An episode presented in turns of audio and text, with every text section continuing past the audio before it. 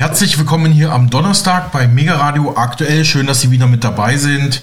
Mein Name ist Alexander Boos und dein Name ist? Mein Name ist Rumen Milkov. Grüß dich, Alex. Genau, mein lieber Kollege Rumen, grüß dich, wie immer hier im Duo. Ja, wir haben heute wieder einiges vor und haben in Stunde 2 ein Interview mit dem mit der Tierschutzorganisation WWF Deutschland für Sie. Da hatten wir ja schon letzten Tag immer wieder darauf hingewiesen, dass auch Sie spenden können, um bedrohte Delfine im Amazonas in Brasilien nach einer Dürre und Wasserkatastrophe ähm, ja, zu retten, da Geld zu spenden. Das können Sie machen unter wwf.de.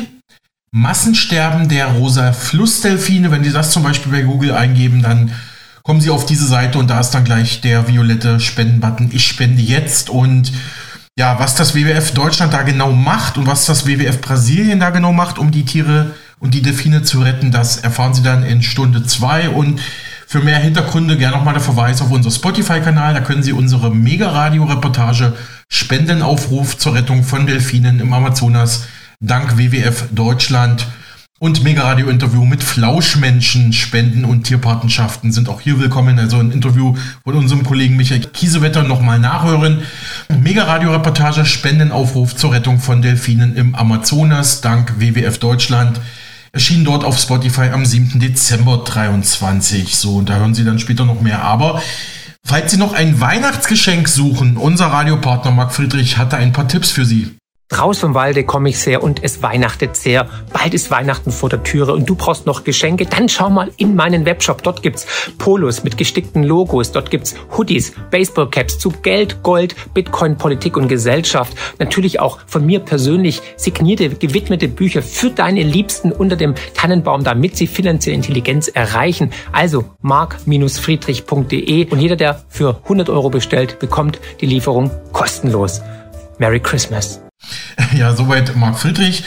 Aber kommen wir zu den richtigen Nachrichten, Roman. Ich traue ja meinen Augen und Ohren kaum. Hat die Ampel ja. tatsächlich ihre Haushaltskrise? Gen genauso geht es mir auch, Alex. Also ich komme gar nicht aus dem Augenreimen mehr raus. Nach dem Karlsruhe Urteil gelöst, genau. Ich fasse es wirklich nicht. Du fasst es nicht, wir fassen es nicht. Ja. Aber die Spitzen der Ampelkoalition haben nach Informationen der deutschen Presseagentur, also der DPA, eine Einigung über den Bundeshaushalt für 2024 erzielt der zuvor vom Bundesverfassungsgericht angekreidet wurde. Durchbruch am Mittwochmorgen. Ampelspitzen erzielen Einigung im Haushaltsstreit, titelte der Berliner Tagesspiegel. Nach fast vier Wochen hat die Ampel eine Lösung für den Etat 24 gefunden. Details werden noch bekannt gegeben. Was vorab durchsickerte, die Schuldenbremse wird wohl bleiben und der Spiegel meldet Etat für 2024. Ampel einigt sich nach langer Nachtsitzung im Haushaltsstreit. Nun sollen sich die Spitzen der Ampel auf diesen Entwurf geeinigt haben. Demnach konnte eine Lösung erzielt werden, wie die 17 Milliarden Euro finanziert werden, die durch das BVG-Urteil in Karlsruhe zur Schuldenbremse nicht mehr für den Haushalt 24 zur Verfügung standen. Möglich wurde die Einigung offensichtlich über ein Bündel an Maßnahmen. Mit dem Kompromiss werde nun der Weg frei, den Nachtragshaushalt für 23 noch in dieser Woche im Bundestag zu beschließen. Aus Zeitgründen gehen wir dann morgen noch näher auf die Details ein was Kanzler Scholz gestern Nachmittag kurz vor dem EU-Gipfel dazu gesagt hatte, also was die, ähm, was das Bündel an Maßnahmen ist sozusagen. Ne? Der parlamentarische Staatssekretär im Bundeswirtschaftsministerium unter Habeck, Michael Kellner, von den Grünen verteidigte im NTV RTL Frühstart das lange Ringen um diese Lösung im Haushaltsstreit. Das soll noch in der Nacht zu Mittwoch in zehn Verhandlungen erfolgt sein. Also es ist bis heute Morgen früh verhandelt worden. Das müssen die Chefs selber verkünden, aber ich bin äh, sehr optimistisch, dass wir zeitnah Ergebnisse präsentieren. Wir reden hier ja nicht um einen Pappenstiel, sondern wir reden über 60 Milliarden im Klima- und Transformationsfonds und der ist ja entscheidend, den müssen wir neu strukturieren, der ist aber entscheidend, um die Bürgerinnen und Bürger zu unterstützen, um die Wirtschaft zu unterstützen, um die Erneuerung unseres Wohlstandes zu investieren. Und äh, das dauert natürlich auch ein bisschen, das hinzubekommen. Wenn mhm. ich mit, mit, gerade mit mittelständischen Unternehmen rede, ist die Frage von Planungsbeschleunigung, Bürokratieabbau eines der wichtigen Punkte.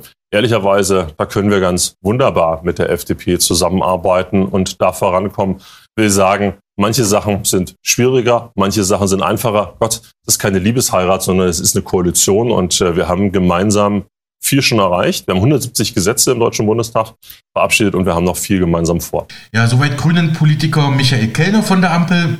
Noch am Dienstag hatte sein Kollege, FDP-Fraktionschef Christian Dörr, gewarnt, er sieht keine Chancen, das Milliardenproblem im Bundeshaushalt 24 durch das Erklären einer Notsituation oder durch ein Aussetzen der Schuldenbremse zu lösen.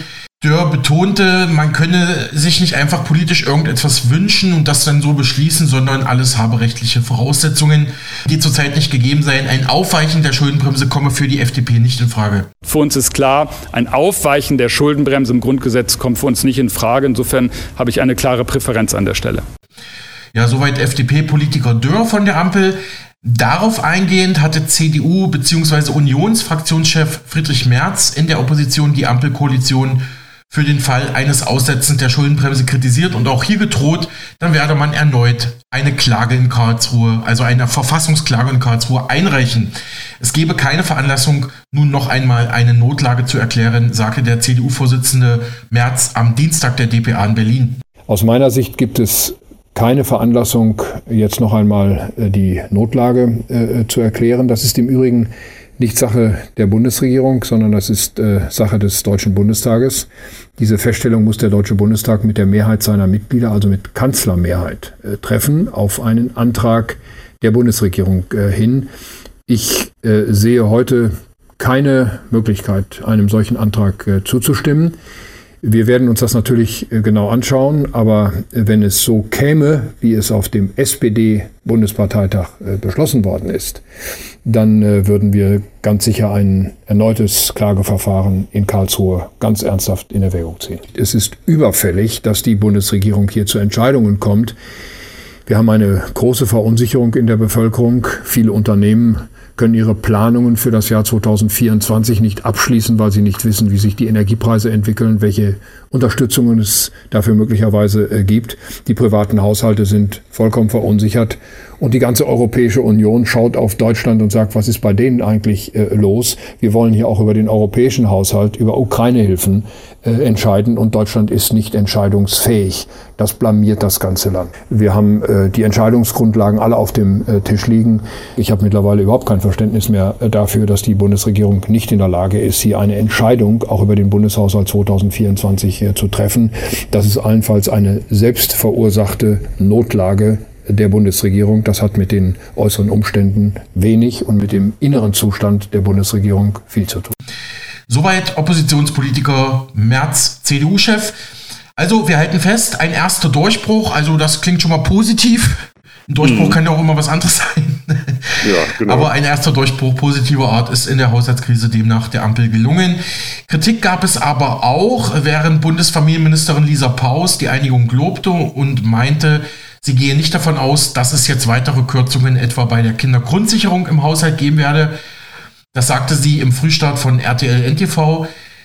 Äh, kritisierte der Hauptgeschäftsführer des Paritätischen Gesamtverbandes Ulrich Schneider dagegen. Er sei alarmiert. Es könne nicht sein, dass gerade die Ärmeren jetzt für Schuldentricksereien der Bundesregierung aufkommen müssten, sagte er im ZDF Morgenmagazin am Mittwoch. Wir haben diesen O-Ton für Sie. Na, erstmal ist man froh, dass überhaupt mal eine Entscheidung da ist. Jetzt müssen wir uns die Details anschauen. Und wir als Wohlfahrtsverband, als paritätisch, haben eine klare Linie. Es muss gerecht zugehen und es muss vor allen Dingen aber solidarisch zugehen.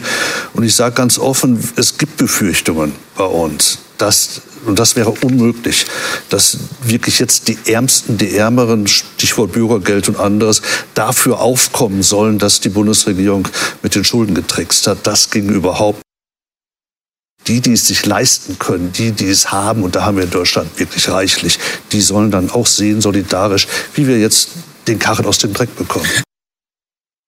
Also nach der klaren Ansage des Kanzlers auf dem Parteitag waren natürlich alle erstmal sehr erleichtert und haben gesagt, okay, und das hat er gesagt, wer BAföG bezieht, wer Wohngeld bezieht, äh, der muss hier nichts befürchten, auch bei den Renten werden wir nicht rangehen. Er hat aber übrigens nicht von dem Bürgergeld gesprochen in seiner Rede.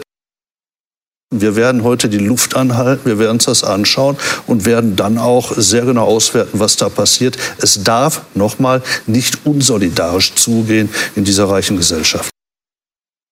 Die Stimmung in Deutschland ist ja ungeheuer angespannt. Wir haben mittlerweile ja die höchste Armutsrate seit der Vereinigung mit über 14 Millionen Menschen, die unter der offiziellen Armutsgrenze leben. Und wir haben soziale Abstiegsängste, die, mit, die bis in die Mittelschicht hineinreichen. Wer also jetzt tatsächlich nochmal ans Bürgergeld rangehen wollte, an die Renten oder anderes, wirklich, der sorgt dafür, dass diese äh, Stimmung auch hochexplosiv wird, auch politisch. Ja, soweit Herr Schneider vom Paritätischen Gesamtverband mit seiner Kritik am, ja, an der erstmal gelösten Haushaltskrise der Ampel. Bleiben wir noch kurz einen Moment im Deutschen Bundestag. Die frühere linken Politikerin Sarah Wagenknecht treibt ihr neues politisches Projekt weiter voran. Gestern gründete sie im Bundestag eine eigene Gruppe des Bündnis Sarah Wagenknecht und wurde selbst zur Vorsitzenden gewählt. Damit ist die Abspaltung von der Linkspartei offiziell und auch parlamentarisch verzogen. Am 8. Januar starte voraussichtlich ihre neue Partei, kündigte Wagenknecht an. Zugleich kritisierte sie erneut die Ampelkoalition, wie sie der dpa sagte. Die Ampelregierung, die dieses Land immer tiefer in die Krise führt, weil sie keine Ideen, keinen Plan, äh, auch keine Konzepte hat, teilweise auch gar keine Kompetenz. Diese Regierung braucht eine starke Opposition. Sie braucht allerdings eine Opposition mit seriösen Konzepten für unsere wirtschaftliche Zukunft und auch für den sozialen Zusammenhalt in Deutschland. Soweit Sarah Wagenknecht zur Gründung ihrer neuen Partei und zur gestern bereits erfolgten Gründung einer eigenen Gruppe im Bundestag ihrer Partei Bündnis Sarah Wagenknecht. Mhm, vielen, vielen Dank. Und es ist nicht nur der 8. Januar, auch Ende Januar, ich glaube der 24. aus dem Kopf, scheint auch nochmal ein besonderes Datum zu sein. Ich muss das ehrlich gesagt nochmal recherchieren, aber das sagte uns der linken Experte, Politologe und Historiker Dr. Sven Breyer so im Interview am Dienstagabend. Da waren wir ja auf einer ganz spannenden Veranstaltung rum. Da kommen mhm. wir ja später nochmal drauf, aber das mal so ja. als Vorab-Teaser. Ja, vielen Dank für diese Information, äh, Roman. Ja, ähm, gehen wir mal zu den internationalen Meldungen. Gehen wir mal in die USA. Ich habe hier bei Kettner Edelmetalle News gelesen, Bidens Amtsenthebungsverfahren rückt näher. Die Republikaner treiben das sogenannte Impeachment Inquiry weiter voran. Wir hatten das ja auch schon letzte Woche immer wieder angedeutet und uns gefragt, mhm. was ist denn da der Stand? Hier kommt die Antwort. Die Abstimmung über dieses informelle Impeachment gegen US-Präsident Joe Biden, die von den Republikanern oder von der Republikanischen Partei vorangetrieben wird, stehe kurz bevor.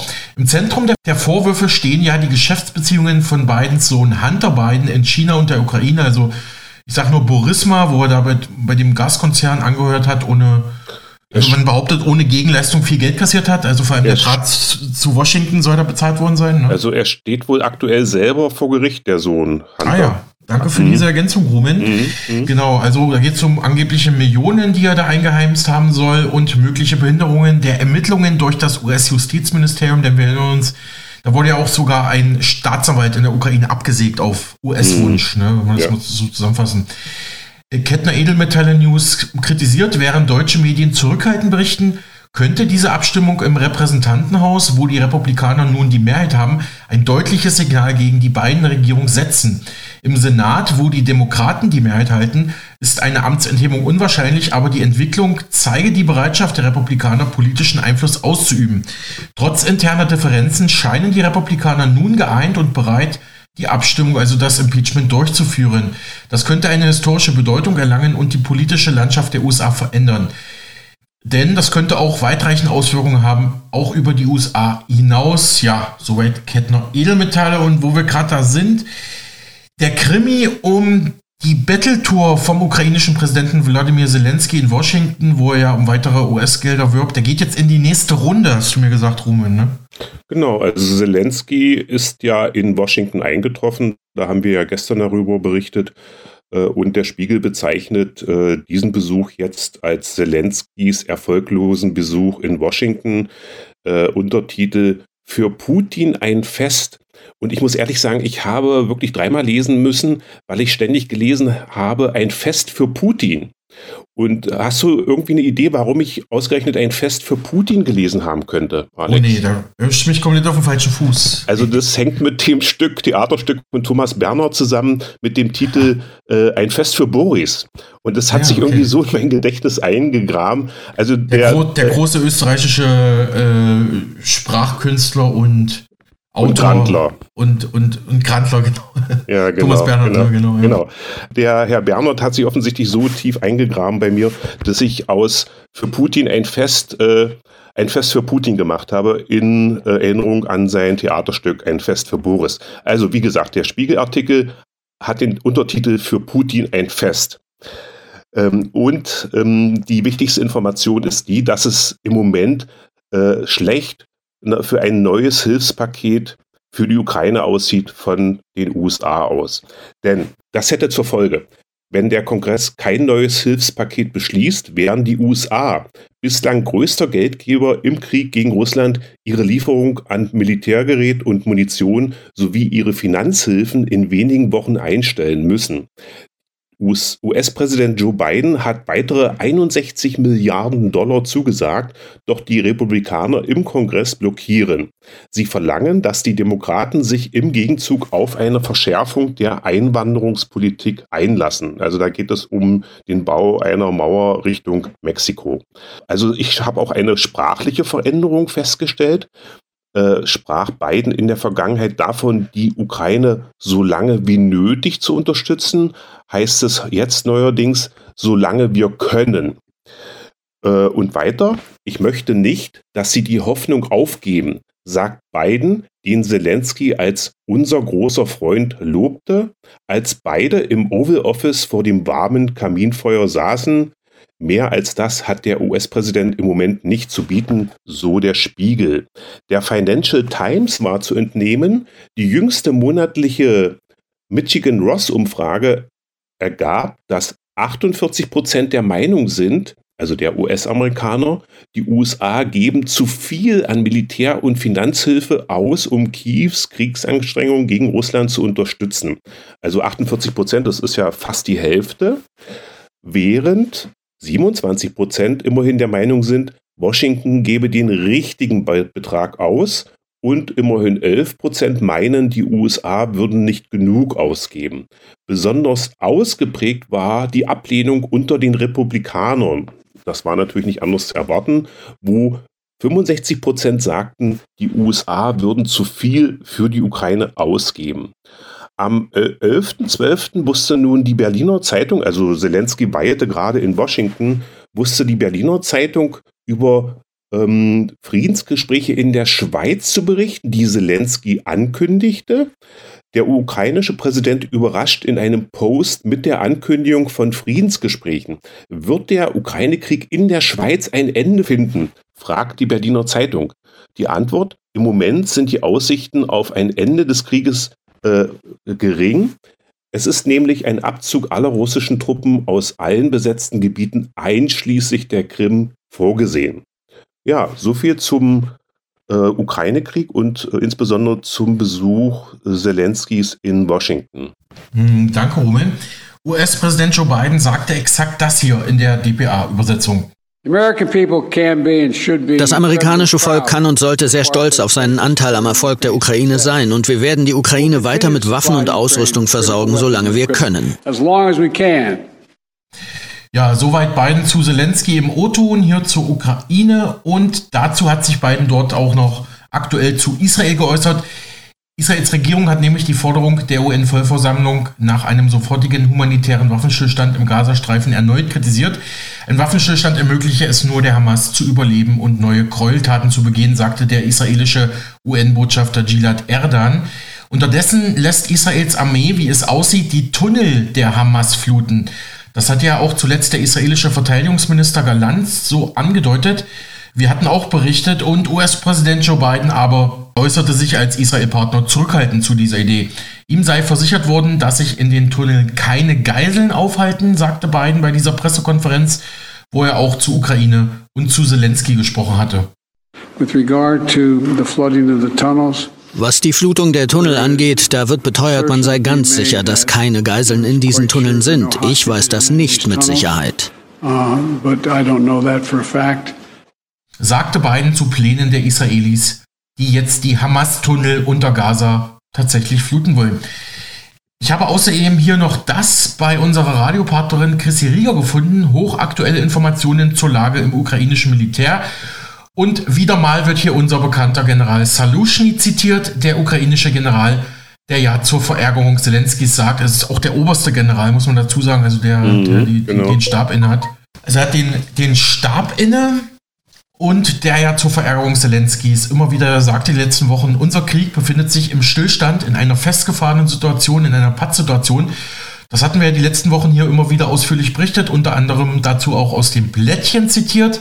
Zum Beispiel auch Salushnis Aussage, wir brauchen eine große Kriegswende, sowie die Erfindung des Schießpulvers durch die Chinesen. Wie die aktuelle Situation im ukrainischen Militär ist, hat jetzt auch der renommierte US-Investigativjournalist Seymour Hirsch mal genauer betrachtet. Und dann zitiert Chris Rieger noch aus der österreichischen Zeitung Express.at. Die schrieb vor vier Tagen, der ukrainische Inlandsgeheimdienst hat den Leiter eines Verteidigungswerks verhaftet. Der Beschuldigte soll versucht haben, Gelder zu stehlen, die für den Kauf dringend benötigter Ersatzteile für Su-27 Militärjets vorgesehen waren. Demnach hat der ukrainische Inlandsgeheimdienst SBU den Leiter dieses Verteidigungswerks festgenommen. Der versuchte 4 Millionen Grivna, umgerechnet etwa 100.000 Euro, ja, unter, sich unter die Nagel zu reißen. Das Geld war vorgesehen für den Kauf von Ersatzzellen für den Luftüberlegenheitsjäger Suchoi Su-27.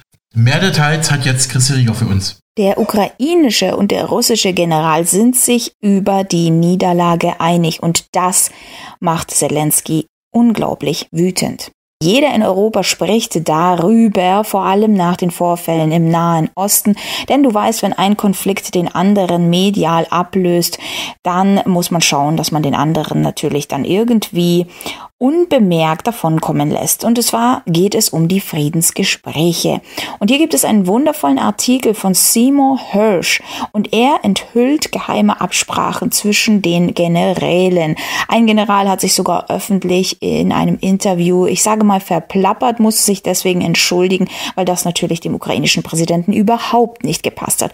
Wir schauen uns die Erkenntnisse von Seymour Hirsch mal genauer an.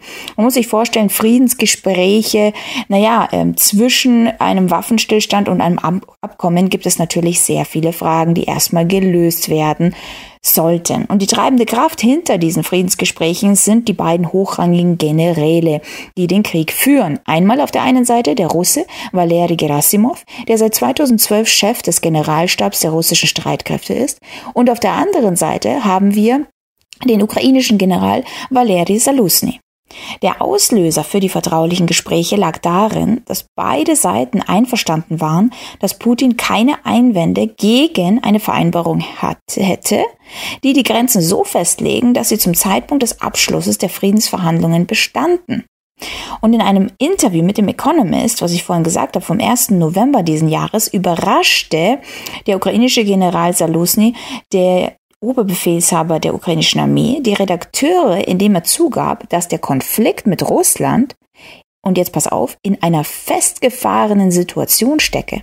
Jetzt musst du dir mal überlegen, wenn ein ukrainischer General sagt, dass sich der Krieg in einer festgefahrenen Situation stecke, dann hat das definitiv Folgen, denn normalerweise versucht man seine Situation so schön wie möglich zu reden, egal wie sie ist, damit der Feind dann nicht denkt, aha, okay, wir haben sie sozusagen äh, im Sack.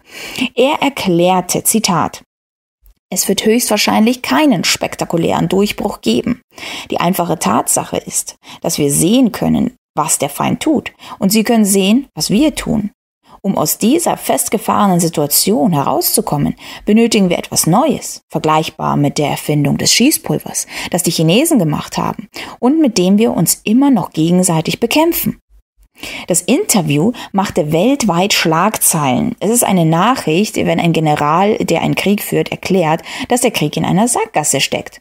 Und natürlich erzürnt es den ukrainischen Präsidenten Zelensky und der General entschuldigte sich öffentlich für seine Äußerungen. Na klar. Jetzt stell dir mal vor, du gibst ein Interview als General. Ups, natürlich hast du dich da total versprochen. Zelensky möchte nämlich nicht so einfach aufgeben. Es geht schon in die Richtung Friedensgespräche, aber man sieht, dass er da noch äh, etwas dagegen hat. Das Land steht derzeit unter Kriegsrecht, sodass keine Wahlen stattfinden können. Zelensky mobilisiert weiterhin Truppen für die ukrainische Armee und Berichten zufolge wurden erneut Personen im Alter zwischen 17 und 70 Jahren eingezogen. Das schreibt Seymour Hirsch in seinem Bericht. Aber jetzt muss man sich überlegen, war diese Aussage des ukrainischen Generals wirklich einfach ein Versehen, wofür er sich entschuldigte? Ein amerikanischer Offizier, der früh in die Gespräche zwischen den beiden Generälen eingebunden war, sagte, Zitat, das war kein spontanes Gespräch. Es wurde von Salusi sorgfältig inszeniert. Die Botschaft lautete, der Krieg ist vorbei, wir wollen raus. Eine Fortsetzung des Krieges würde die nächste Generation ukrainischer Bürger zerstören. Der Beamte räumte auch ein, dass es keine Frage sei, dass Saluzny bei seiner Entscheidung an die Öffentlichkeit zu gehen von einigen wichtigen Amerikanern unterstützt wurde auch noch. Das ist eben die Sache, die ganzen Fäden im Hintergrund, die man so nicht sieht. Die ukrainische Regierung soll den Krieg beenden. Die Bevölkerung soll erfahren, dass ein Weiterführen selbstzerstörend ist. Ich meine, wenn ein General sich sozusagen an die Bevölkerung wendet, dann weißt du, wie verheerend diese Niederlage ist. Auf russischer Seite, so der Beamte, erkannte Gerasimov, also der russische General, auch, dass der Krieg in der Ukraine aus militärischer Sicht eine destruktive Pattsituation war. Der russische General überzeugte Putin schließlich davon, dass es keinen Sieg zu erringen gab. Die russischen Verluste seien unverhältnismäßig hoch. Also das heißt, wir haben hier zwei Seiten, also eine richtige Pattsituation. Und jetzt geht es nur darin, entweder noch mehr Leid zu verursachen, noch mehr Tode oder man beendet diese Situation und holt bestmöglich auf beiden Seiten das heraus, worüber wir eigentlich schon gesprochen haben, was einen Monat nach dem Krieg schon hätte passieren können. Viel besser für die Seite der Ukraine. Russland könnte laut verschiedenen Quellen sogar bereit sein, der Ukraine den NATO-Beitritt zu erlauben. Aber sie fügen einen wichtigen Vorbehalt hinzu. Nach dem vorläufigen Abkommen müsste sich die NATO verpflichten, keine NATO-Truppen auf ukrainischem Boden zu stationieren. Die Vereinbarung würde es der NATO auch nicht erlauben, offensive Waffen in der Ukraine zu stationieren, nur defensive Waffensysteme. Also das heißt, zu Verteidigungszwecken wäre alles erlaubt, aber nicht diejenigen, um andere Länder, ähm, Nachbarländer wie Russland dann angreifen zu können. Ja, wenn das natürlich das Ziel der NATO ist, dass man dort Truppen stationiert, dass man dort einfach einsatzbereit ist, egal was komme, dann äh, ist das natürlich so nicht möglich. Russland würde die vollständige Kontrolle über die Krim behalten und auch über die vier Provinzen der Oblaste, die Russland im vergangenen Jahr annektiert hat. Donetsk, Luhansk, Saporischschja und das immer noch umkämpfte Cherson bis zu den Wahlen im März würde dann unter Kriegsrecht stehen. Russland würde laut Seymour Hirsch Kenntnissen auch dem Vertrag über das umfassende Verbot von Nuklearversuchen wieder beitreten, aus dem es sich kürzlich zurückgezogen hatte. Russland würde sich auch bereit erklären, seine Truppen aus den Gebieten in der Nähe der baltischen Staaten und Moldawiens abzuziehen. Also das heißt, es gibt hier Angebote auf beiden Seiten wie man verfahren könnte. Nun ist die Frage, ob die Regierung und ob das grundsätzlich der Plan der Agenda ist, das jetzt so zu beenden. Wir sehen medial schon eine Rückkehr und wir sehen von verschiedenen Ländern schon langsam, dass man einfach, ähm, naja, jetzt den Konflikt im Nahen Osten dafür benutzt, um aus der ganzen Ukraine-Geschichte dann mehr rauszugehen, wobei immer noch Gelder fließen werden, allein für den Wiederaufbau, was da alles versprochen wurde. Und jetzt gerade die Waffensysteme Systeme, die auch noch weiterhin geliefert werden, möglicherweise nicht in dieser Kapazität, weil man eben noch einen weiteren Konflikt unterstützen möchte.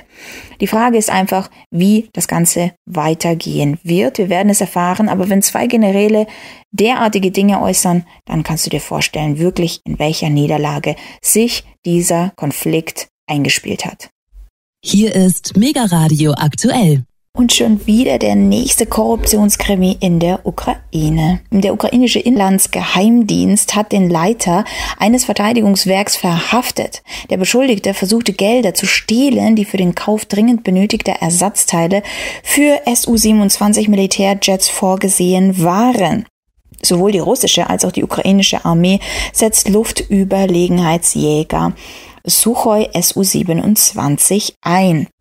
Ja, jetzt musst du dir vorstellen, der ukrainische Inlandsgeheimdienst, SBU, hat den Leiter eines Verteidigungswerks festgenommen, als er versuchte, sich fast vier Millionen Grivnia, also Grivnia, das sind so um die 100.000 Euro dann, unter den Nagel zu reißen.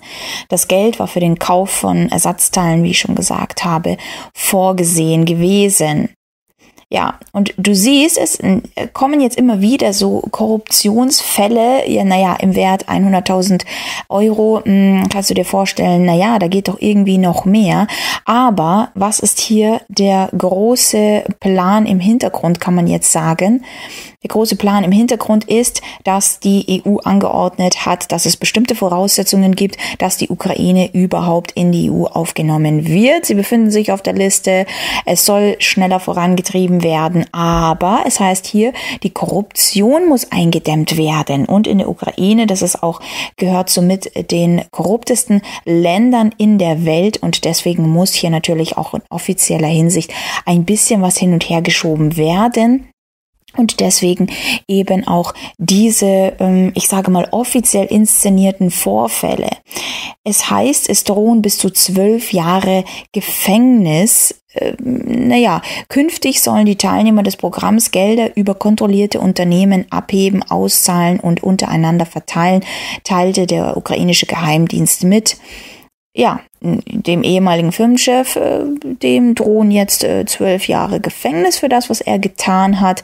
Und in offizieller Hinsicht kann man jetzt sagen, wow, da tut sich auf jeden Fall etwas. Hier wurde wieder jemand äh, festgenommen und hier wurde auf jeden Fall etwas dagegen getan. Ist das wirklich so? Es wird auch äh, dieses ganze digitale Geldsystem deswegen auch voran vorausgeführt, muss man wirklich sagen, weil man eben dann sagt, ja, dadurch kann man die Korruption dann auch wieder eindämmen, wenn alles digital ist, alles überwachbar und so weiter. Aber diejenigen, die mit am korruptesten bei dieser Sache vorangehen, äh, werden natürlich nicht belangt. Und das kannst du dir vorstellen. Und hier wollen wir jetzt auch nicht unbedingt Namen nennen, ohne jetzt äh, seriöse Quellen, wie ihr das ganz gerne äh, mögt, dann auch dahinter zu stellen. Aber man munkelt, man weiß viele Sachen und selbst in der deutschen Politik ist es immer wieder die Kritik, dass man sagt, was passiert eigentlich mit den ganzen Geldern, die man in die Ukraine dann auch gibt.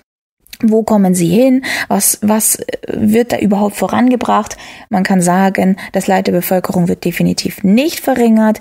Der Krieg wurde nicht gewonnen und äh, hier heißt es mehr und mehr, dass eine Niederlage bevorsteht. Also ist natürlich die Frage gerechtfertigt, was ist eigentlich mit den ganzen Geldern passiert? Man äh, sieht nur ähm, ganz, ganz merkwürdige Gerüchte und dem geht aber auch niemand mehr nach. So nach dem Motto, hey, ich habe dir Geld gegeben, ich habe meine Schuld gelöst und mehr brauche ich dafür auch nicht tun.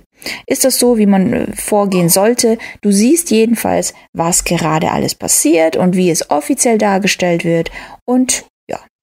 Ja, soweit unsere Radiopartnerin Chris Rieger, frisch gewordene Mutter zur Lage in der Ukraine. Blicken wir noch mal kurz auf die Wirtschafts- und Finanzwelt und thematisch passend dazu berichtet Kettner Edelmetalle News, Finanzkrise in der Ukraine trotz US-Militärhilfe, ein Kollaps droht. Die Ukraine steht trotz 200 Millionen Dollar an US-Militärhilfe vor einem drohenden Finanzkollaps. Biden zeige sich zwar solidarisch, kann aber aufgrund der eigenen Haushaltskrise keine weiteren Milliarden bereitstellen, haben wir gerade gehört. Das setze die Ukraine unter Druck. Es warnen bereits ehemalige Berater von Zelensky, ja, äh, vor schweren Folgen. Äh, man müsste jetzt Goldreserven anzapfen, Inflation, fehlende US-Hilfen. Die Ukraine befindet sich in einem kritischen Punkt und es sei ungewiss, welche Richtung diese Entwicklung nehme. Dann wird hier nochmal Bezug genommen auf den Besuch von Zelensky im Weißen Haus, hatten wir ja gerade ausführlich. Mhm. Und ja, also Tenor, ähm, die USA haben selber eine Finanzkrise gerade, die können nicht mehr so mhm. viel ausgeben. Fazit von Kettner Edelmetalle, die Uhr tickt für die Ukraine. Die Situation dort sei ein mahnendes Beispiel dafür, wie schnell sich wirtschaftliche und politische Gegebenheiten ändern können. Während die Weltgemeinschaft zuschaut und die USA um Unterstützung ringen, stehe die Ukraine am Scheideweg. Es bleibe abzuwarten, ja, wie sich das Ganze weiterentwickelt. Dieses globale Schachspiel wird hier geschrieben. Ja, und Kettner Edelmetall News noch einmal. Möglicherweise stehen die Zentralbanken vor einer entscheidenden Zinswende, Zinssenkungen in Aussicht. Das nächste Jahr könnte eine Wende markieren, ist jetzt aus Kreisen des, ähm, der Europäischen Zentralbank und der Federal Reserve in den USA zu Ohren gekommen. Ähm, denn wenn solch eine mögliche Zinswende nicht hingelegt werde, könnte das eine harte Landung für die Wirtschaft bedeuten. Deshalb sei man da alarmiert. Es gibt derzeit wichtige Sitzungen der größten Zentralbanken der Welt. Es gibt aber auch äh, Einschätzungen von Experten, Markterwartungen für Zinssenkungen könnten wiederum zu optimistisch sein. Naja, schauen wir mal, was da noch kommt. Ja, und fast zum Schluss für heute der Blick auf die Autoindustrie in Europa und da droht Autobesitzern der absolute Hammer. Die EU-Kommission will Autofahrer enteignen. Ja, Sie haben richtig gehört. Wer in Zukunft sein Auto nicht zur Verschrottung freigeben will, der muss offenbar mit strafrechtlichen Konsequenzen rechnen. Zumindest steht das jetzt im Raum. Alles, was Sie jetzt zur neuen Gesetzesverschärfung im EU-Raum wissen müssen, erfahren Sie jetzt in diesem Beitrag von unserem Mega-Radio-Partner Marc Friedrich. Ich hoffe, du sitzt, weil was ich dir jetzt erzähle, ist der absolute Hammer und hat mich wieder zwei, drei graue Haare gekostet. Und das mit 26. Die EU kann dich in Zukunft enteignen und bestimmen, wann dein Auto verschrottet werden kann. Kein Spaß. Das heißt, du stehst irgendwann morgens auf und ein Auto ist weg und wird gerade verschrottet. Warum? Weil du zum Beispiel eine Hauptuntersuchung verpasst hast. Alles, was du zur neuen Gesetzesverschärfung wissen musst, erfährst du heute in einem neuen, extrem wichtigen Video Finanzielle Intelligenz. Mein Name ist Marc Friedrich von der Honorarberatung Friedrich und Partner Vermögenssicherung. Ja, meine Lieben, es wird immer absurder, was Brüssel sich so ausdenkt. Wir werden von Clowns regiert. Und es war ja immer meine Warnung, dass wir immer mehr Richtung Enteignung, mehr Abgaben, mehr Steuern tendieren. Das ist halt der Lauf der Dinge, wenn es um Sozialismus und Planwirtschaft geht. Und jetzt haben wir den Salat. Aber schauen wir uns mal gemeinsam an, was Brüssel sich so für uns überlegt hat und was du tun kannst, um dein Auto noch zu behalten. Vor mehr als 20 Jahren schon wurde die sogenannte EU-Richtlinie über Altfahrzeuge verabschiedet. Ziel war es damals vor allem die Wiederverwendung und Verwertung Verwertungsrate in der Automobilindustrie zu steigern. Soweit, so gut. Ziel dieser Richtlinie war natürlich, die Umwelt zu schützen und, Zitat, die Produktion zu dekarbonisieren und die Abhängigkeiten von Rohstoffen zu verringern, was den EU-Industrien zugutekommt. Also es geht mal wieder um das überhöhte Ziel Umweltschutz, Klima, du weißt schon. Ich will nicht mehr. Ich kann nicht mehr. Ich halte das alles nicht mehr aus. Mein Vorschlag wäre es zum Beispiel gewesen, erstens die Klimakonferenz in Dubai nicht mit 97.000 Teilnehmern abzuhalten, weil die mussten aus der ganzen Welt herangeschifft werden, mit Flugzeugen, mit Bahn. Die wenigsten kamen mit einem Lastenfahrzeug, das kann ich dir auf jeden Fall sagen. Und da wurde so viel CO2 emittiert, dass der Fußabdruck von hier bis nach Brasilien reicht. Und was dann noch an Müll produziert wurde, vor allem auch verbal, gigantisch. Und der zweite Punkt wäre natürlich, wenn die EU weniger sinnlose Verordnungen verabschieden würde und wenn man die Firmen vor allem mit weniger bürokratischem Unsinn aufhalten und überhäufen würde. Aber gut, ähm, das ist eine vage Hoffnung, aber ihr wisst ja, die Hoffnung stirbt zuletzt, aber sie stirbt. Und diese 20 Jahre alte Verordnung soll jetzt überarbeitet und noch verschärft werden. Dazu hat die EU im Sommer ein entsprechendes Papier vorgelegt, welches den Staat zukünftig ermächtigen soll, Fahrzeuge zu beschlagnahmen und zu verschrotten. Also wenn du irgendwann morgens aufwachst und deine alte Karre ist weg, ja, dann geh mal zum Schrottplatz. ja, das kann passieren. Und der Hammer ist, die EU will festlegen, wann ein Auto als Altfahrzeug gilt und es folglich verschrottet werden muss. Ja, die haben die absolute Hoheit. Der Orwellsche Albtraum wird wahr. Eine zentrale Stelle. Das ist Kommunismus pur. Wird ein Fahrzeug mehr als zwei Jahre verfristet nicht zur obligatorischen Hauptuntersuchung gebracht, gilt das Fahrzeug bereits als Altfahrzeug. Das heißt, du musst die Hauptuntersuchung machen. Das ist natürlich wieder ein Anreiz, ein Subventionsmodell für die Werkstätten und für die Automobilindustrie. Konkret heißt es, dass du in diesem Fall das Eigentumsrecht an deinem Fahrzeug sogar verlierst. Das muss man sich mal auf der Zunge zergehen lassen. Du wirst komplett enteignet. Wenn du eine Hauptuntersuchung verpasst oder weil es gerade nicht passt oder was auch immer, wirst du de facto enteignet von der EU. Und du bist nicht mehr Eigentümer.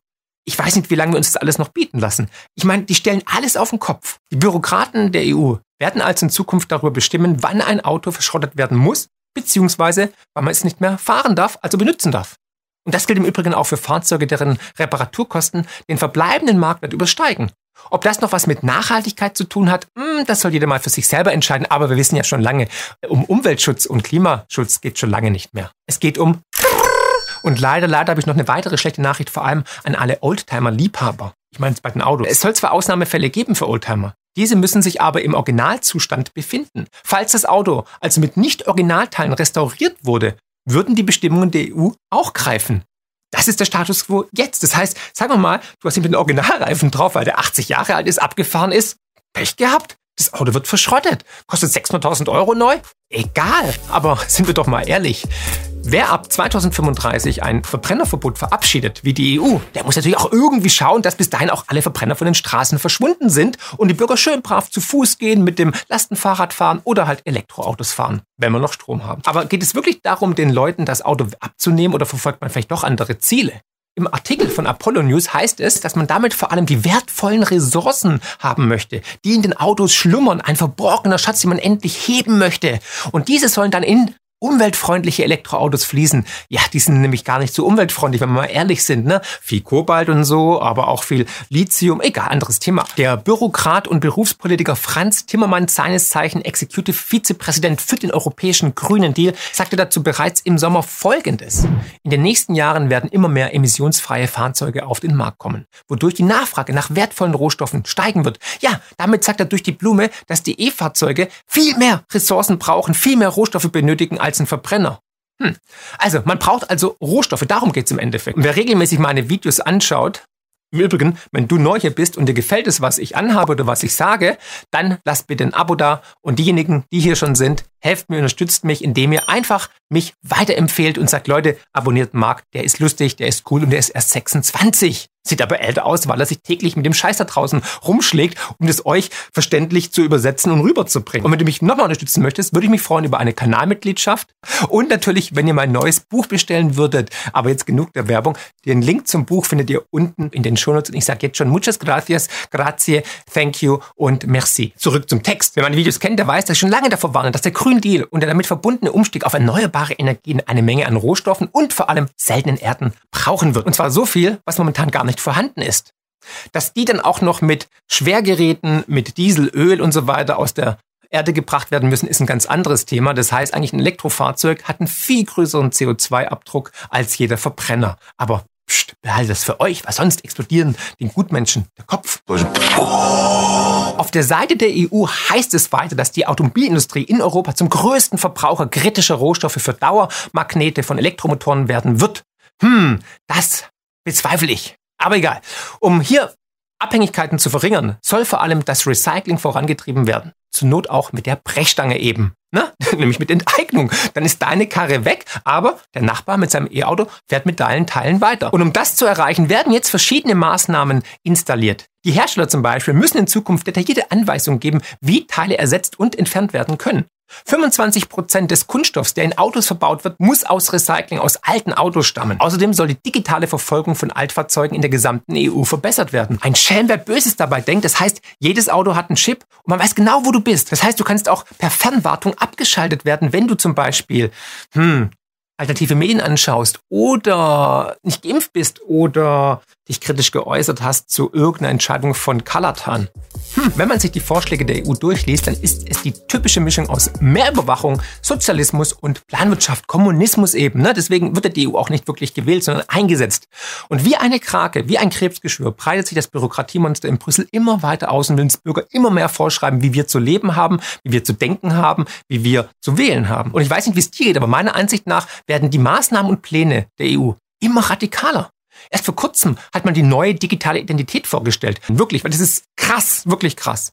Und wie abstrus es mittlerweile geworden ist, zeigt auch ein Tweet von Ursula von der Leyen, die Kommissionspräsidentin, die keiner von uns gewählt hat, die trotzdem da ist, weil sie schnell aus der Schusslinie gebracht werden musste wegen den ganzen Skandalen. Aber das ist ein anderes Thema für ein anderes Video, wobei ich habe schon einige Videos dazu gemacht. Und von der Leyen tweetete letzte Woche, dass man in Sachen Klimawandel nicht Milliarden braucht, sondern Billionen. Du hast richtig gehört. Es klingt wie ein Kult, aber man nimmt alles Geld, was man hat, um jetzt diesen grünen Deal durchzudrücken auf Teufel komm raus. Und wer blutet dabei? Natürlich wir alle, die Mittelschicht, die Bürger, die Menschen. Also wie absurd, dass man jetzt nicht mehr Milliarden verwendet und vergeudet, sondern sogar jetzt in der Zwischenzeit schon Billionen. Es ist ein Kult. Die werden uns komplett nackig machen, denn um die ideologisch vorangetriebene Energiewende umzusetzen, braucht man unglaublich viele Rohstoffe. Das wird immer klarer. Und es wird auch immer klarer, dass die Energiewende eben doch nicht funktioniert. Bei Schnee auf der Solaranlage, Windstille und so weiter. Aber das ja, werden die auch noch irgendwann checken. Und wie behämmert die deutsche Energiepolitik ist, zeigt auch, dass auf der Klimakonferenz in Dubai sich 22 Nationen zu einer Verdreifachung der Kernenergie bis 2050 verpflichtet haben. Und wir, wir laufen genau den anderen Weg. Und keiner folgt uns. Und wir zahlen die höchsten Preise, wir sind die Industrialisierung, wir haben Rekordstrompreise und so weiter. Also ich bin gespannt, was sagst du denn? Sind wir auf dem richtigen Weg und alle anderen liegen falsch oder andersrum? Und ob wir all die benötigten Rohstoffe jetzt über Recycling oder Kreislaufwirtschaft wirklich herauskriegen, das wage ich mal zu bezweifeln. Ich glaube, die Nachfrage nach Kupfer, Zinn, Nickel, Silber, Kobalt und so weiter wird massiv zulegen. Und weil es nun mal ein Gesetz von Angebot und Nachfrage gibt, werden wir um steigende Rohstoffpreise nicht herumkommen, wenn wir diese ganzen ideologisch vorangetriebenen Vorhaben tatsächlich umsetzen wollen. Und dank der Politik werden sich noch viele weitere Investmentmöglichkeiten ergeben. Denn der schnelle Umstieg auf nicht grundlastfähige und damit nicht zuverlässige Energieträger wird dazu führen, dass erstens massiv Speicher ausgebaut werden müssen und zweitens Kohle, Öl, Gas und auch die Atomkraft wieder ins Netz kommen müssen. All das was man gerade als umweltschädlich und böse verteufelt, wird meiner Ansicht nach in den nächsten Jahren eine unglaubliche Renaissance erleben. Aus dem Grund glaube ich ja auch an den Rohstoff-Superzyklus. Und du musst da investiert sein. Bestes Beispiel Uran. Ich habe es in meinem letzten Buch, Die größte Chance aller Zeiten, empfohlen. Wie vorhin schon erwähnt, wollen viele Nationen zurück zur Kernenergie und bauen auf die Atomkraft. Überall auf der Welt, mit Ausnahme von Deutschland natürlich, wird massiv in Kernkraft investiert. Und der Uranpreis ist daher in den letzten Monaten stark angestiegen. Uranaktien, die ich im Buch empfohlen hatte, haben sich gigantisch entwickelt. Zum Beispiel der Uranproduzent Cameco aus Kanada. Wer hier zum Corona-Tief eingestiegen ist, hat mittlerweile mehr als 600 Prozent gemacht. Und selbst seit meinem Buch 300 Prozent. Allein auf Jahressicht hat sich die Aktie verdoppelt. Als ihr seht, da draußen gibt es Möglichkeiten, um sich gegen den Irrsinn abzusichern. Und ich glaube tatsächlich, um die steigenden Kosten abzupuffern, um nicht zu viel Wohlstand zu verlieren, muss man jetzt antizyklisch investieren, das, was die Politik nicht mag und was die Grünen hassen und die EU nicht will, nämlich in fossile Energieträger, in Uran, in Öl, Gas, Bitcoin und so weiter. Viele Tipps natürlich hier bei mir auf dem Kanal oder in meinen Büchern. Und wer jetzt denkt, oh, die Aktien haben sich verdoppelt, ich habe die Rallye verpasst, ähm, ja, habt keine Angst. In den kommenden Monaten werden sich viele weitere Möglichkeiten, vor allem im Rohstoffbereich, auftun. Und ich werde euch dazu natürlich auf dem Laufenden halten und auch ein neues Produkt platzieren, mit dem ihr dann top informiert seid. Wie du dich hier positionieren kannst und welche Möglichkeiten es hier gibt, das erfährst du natürlich in meinem letzten Buch. Und wem das Thema Geldanlage zu heiß ist, wer Hilfe dabei braucht, dem empfehle ich doch mal meine Seite Friedrich-Partner vorbeizuschauen. In der Beratung bauen wir mit euch gemeinsam maßgeschneiderte Lösungen, um euer Vermögen in die richtigen Häfen zu lotsen und euch vor der Enteignung zu schützen. Also, schau mal vorbei, ich freue mich auf dich. Und denkt immer daran, Dank verlässlicher und grundlastfähiger Energieträger wie Kohle, Öl, Gas, aber auch Uran ist die Welt da draußen wärmer, heller und besser, als wir eigentlich glauben. Herzlichst, euer Marc. Ja, soweit Marc Friedrich zu diesen Autoplänen. Da bin ich ja mal gespannt. Da wird es bestimmt auch einige Gegenklagen hageln. Kann ich mir vorstellen. Rumen, Jo. Wir waren ja Dienstagabend auf einer super spannenden Veranstaltung mit dem renommierten Medienwissenschaftler Professor Michael Mayen von der LMU München. Den hattest du ja kürzlich im Interview. Mhm. Dann auch der renommierte Journalist und äh, Ukraine-Kenner Patrick Barb, den hattest du auch kürzlich im Interview.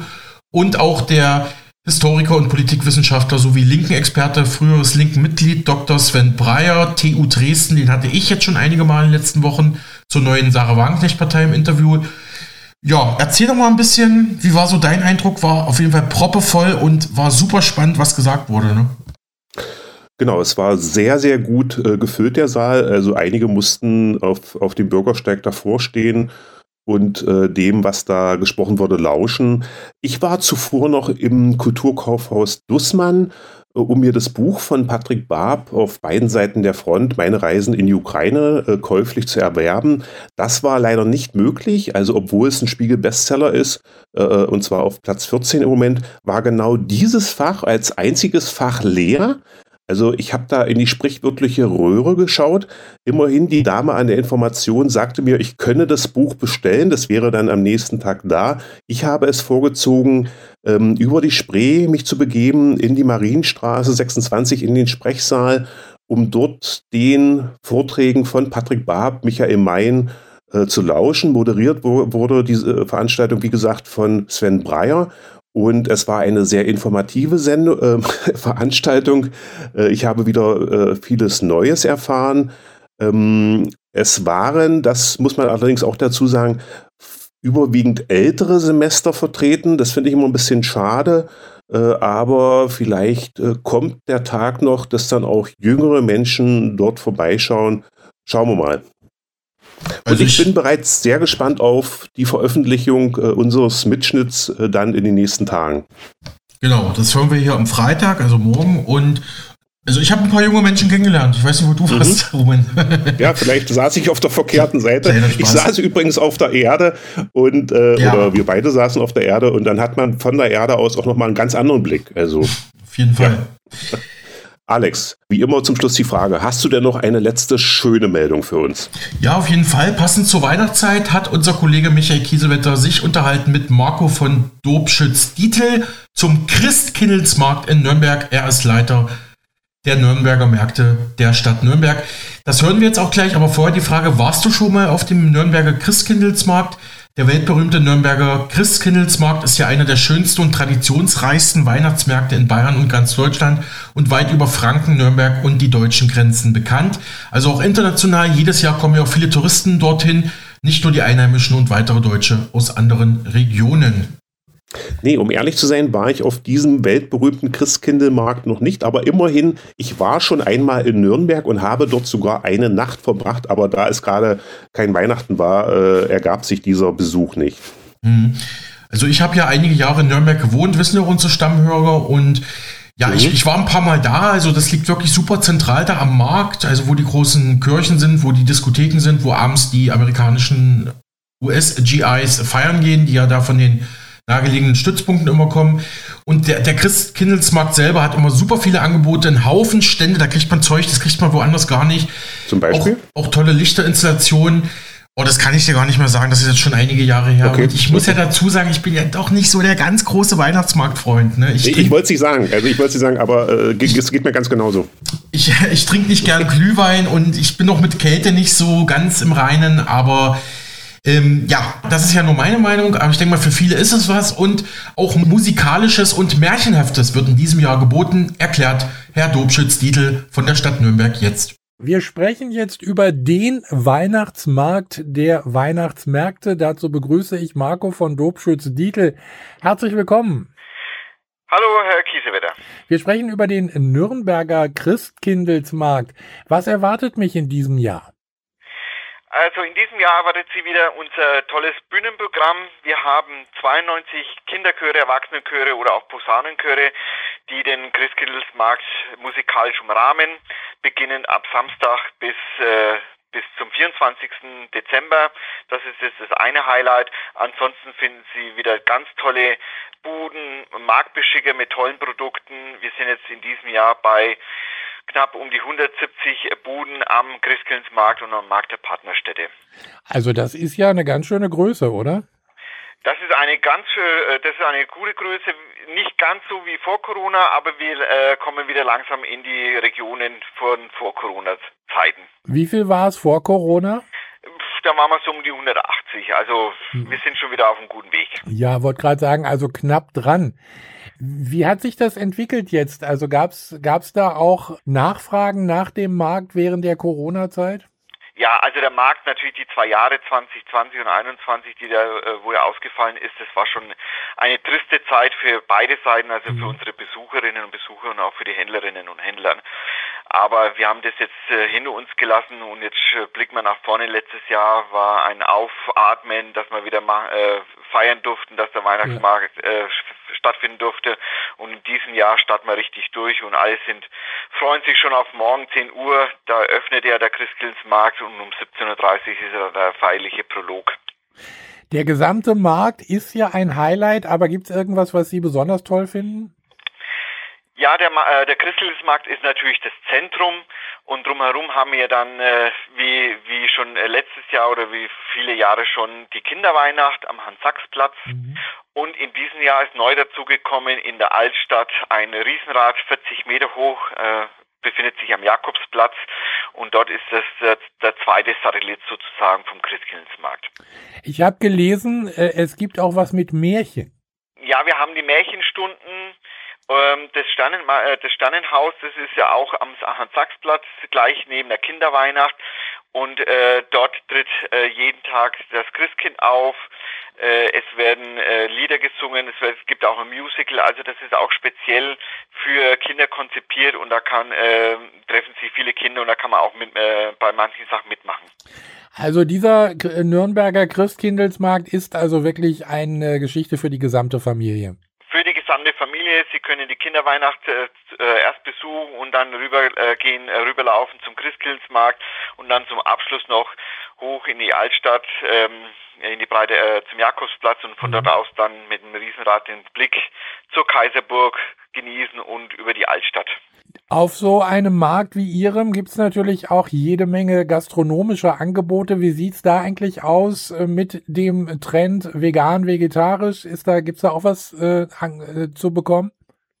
Ja, also Sie wissen ja vielleicht, äh, die fränkische Küche ist sehr fleischlastig, ja. aber auch der Trend, äh, der vegane Trend kommt so langsam nach Franken und äh, es gibt schon an einigen äh, Bratwursthütten äh, vegane Bratwürste. Die sind jetzt neu ins, äh, ins Angebot genommen worden. Mhm. Und äh, wir hatten aber auch früher schon vegetarische Sachen, also wie äh, ähm, Champignons, äh, wir haben die Kartoffelpuffer, oder Reibekuchen, wie man so nennt, mit, äh, die konnte man dann auch schon kaufen und äh, Baguette belegt mit Käse und so. Also es gab schon vegetarische Sachen und jetzt kommt der neue Trend dazu, vegetarisch und wir beginnen halt jetzt mit äh, vegan, Entschuldigung, mit veganen Bratwürsten. Da darf, darf man gespannt sein, wie die schmecken. Äh, ich glaube, Sie, Sie konnten sie leider auch wahrscheinlich auch noch nicht probieren, oder? Nein, aber das ist das Erste, was wir jetzt dann morgen machen. Wenn dann Super. der Grill angezündet wird, dann probieren wir dann auch äh, eine vegane Bratwurst. Also so was wir jetzt mitbekommen haben oder die, die es schon getestet haben, mhm. es schmeckt gut. Ja. Es schmeckt ein bisschen anders, aber ja. ich bin offen für alles. Das klingt doch sehr gut. Marco von Dobschütz-Dietl, ich bedanke mich bei Ihnen für diese Informationen, wünsche viel Erfolg für den Christkindlesmarkt und äh, ja, dann bis zum nächsten Jahr. Vielen Dank. Ich danke Ihnen und eine schöne Vorweihnachtszeit. Ebenso, Dankeschön. Ja, soweit dieses Interview von unserem Kollegen Michael Kiesewetter mit Marco von Dobschütz-Dietl zum Christkindlmarkt in Nürnberg. Er ist Leiter der Nürnberger Märkte der Stadt Nürnberg und hat mit unserem Kollegen Michael Kiesewetter Ende November kurz vor dem Start des Christkindlesmarktes in Nürnberg gesprochen. Übrigens, der Weihnachtsmarkt in Nürnberg, also der Christkindlesmarkt, Dort kann noch bis zum 24. Dezember besucht werden. Wie gehört, ist was für die ganze Familie. Und genau, ich erinnere mich, äh, die machen nur mal am 1. Dezember auf und am 24. ist dann Schluss. Also wir äh, im Osten, sage ich mal, also wir kommen ja beide aus dem Osten. In Ostdeutschland gehen die Märkte eigentlich meist noch so bis kurz vor Silvester. Ne? Aber in Nürnberg ist diese Tradition so, ja, entstanden. Mhm. Roman, wie, wie immer, besten Dank für deine Recherchen und Informationen. Ähm, ja, ich freue mich dann morgen, wenn wir dann über die Veranstaltung mit Professor Mein, Patrick Barb und Dr. Breyer sprechen können. Und bis dahin wünsche ich dir eine gute Zeit. Ja, danke, Alex. Wünsche ich dir auch.